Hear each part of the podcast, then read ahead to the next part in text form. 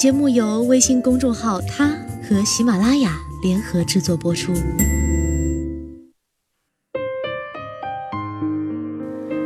Hello，大家晚上好，欢迎收听今天的他，我是子轩。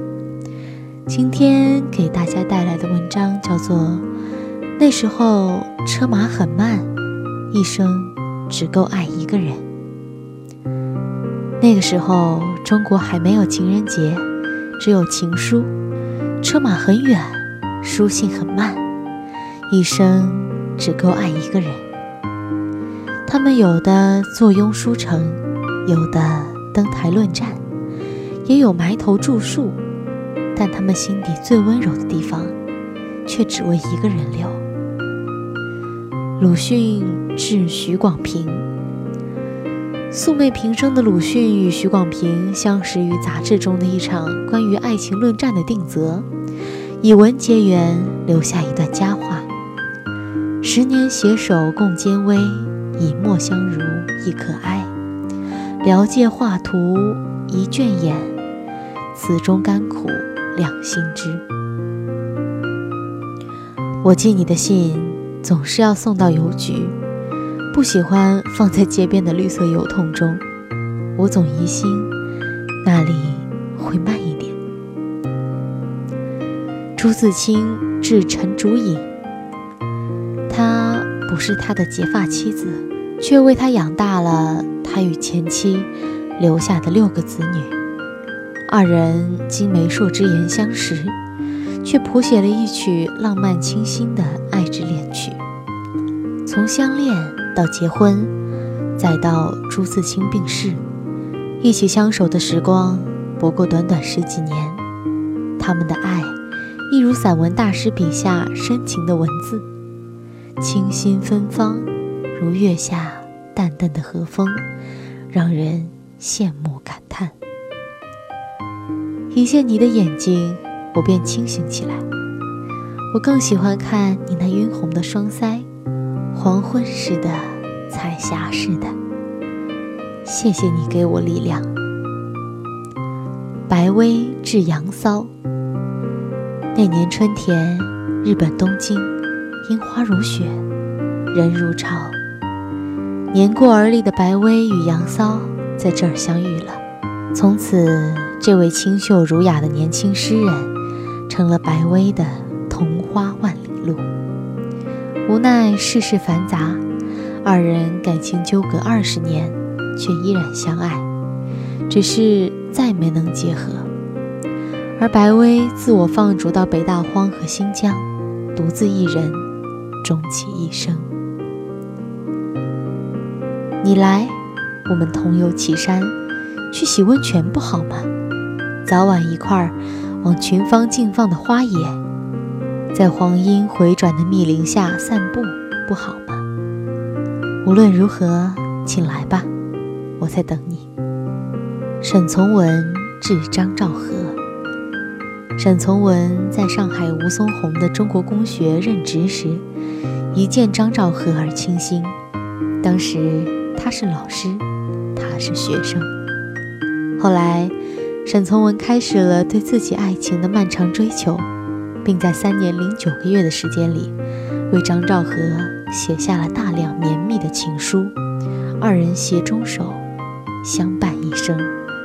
我一辈子走过许多地方的路，行过许多地方的桥，看过许多形状的云，喝过许多种类的酒，却只爱过一个正当最好年龄的人。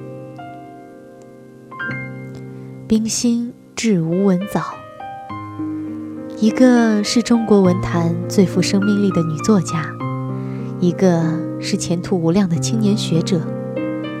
同居异国他乡的远洋客轮上的一场阴差阳错，就开始了他俩的爱情。有了爱，就有了一切，这是冰心的一句名言，也验证着他与吴文藻五十六年不离不弃、患难与共的情缘。在后来生活的路上，二人携手同行；在坎坷的路上，互慰互勉，相濡以沫。躲开相思，披上裘儿，走出灯明人静的屋子。小径里明月相窥，枯枝在雪地上又纵横地写满了相思。朱生豪致宋清如，二人相识于枝江大学枝江诗社的一次活动，以诗结缘。一来二去，二人便熟络起来。就这样，在西子湖畔六合塔下，宋清如、朱生豪因诗结缘，因缘生情，坠落到月下老人早已编织好的情网之中，执手白头。不要愁老之将至，你老了一定很可爱。而且，假如你老了十岁，我当然同样老了十岁，世界也老了十岁，上帝也老了十岁，一切都是一样。陈颖格致陈颖，在尚无感情经历之时，曾有人问过陈颖格先生的爱情观。先生这样答：第一，情之最上者，是无其人，悬空设想而甘为之死，如《牡丹亭》之杜丽娘是也；第二，与其人交时有素，而未尝共情枕者，次之，如宝黛是也；第三，曾一度枕席而永久纪念不忘。如思齐与潘佑安。第四，又次之，则为夫妇终身而无外遇者。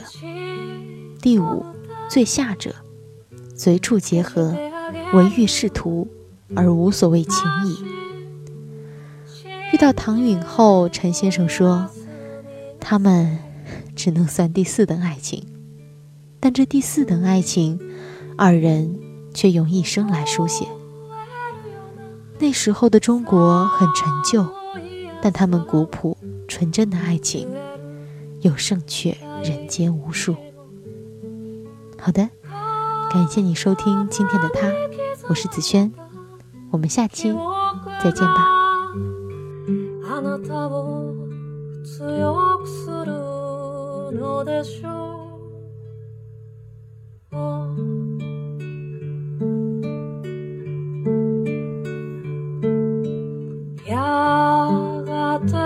土に帰るとわかっていてもこの気持ちはどうしたらどうしたらいいの？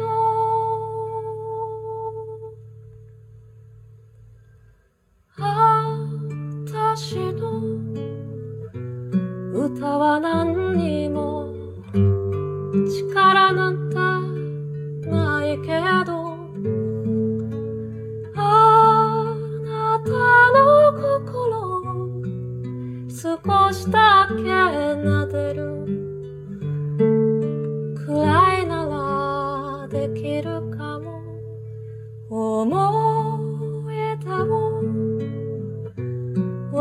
れたいならさあ私が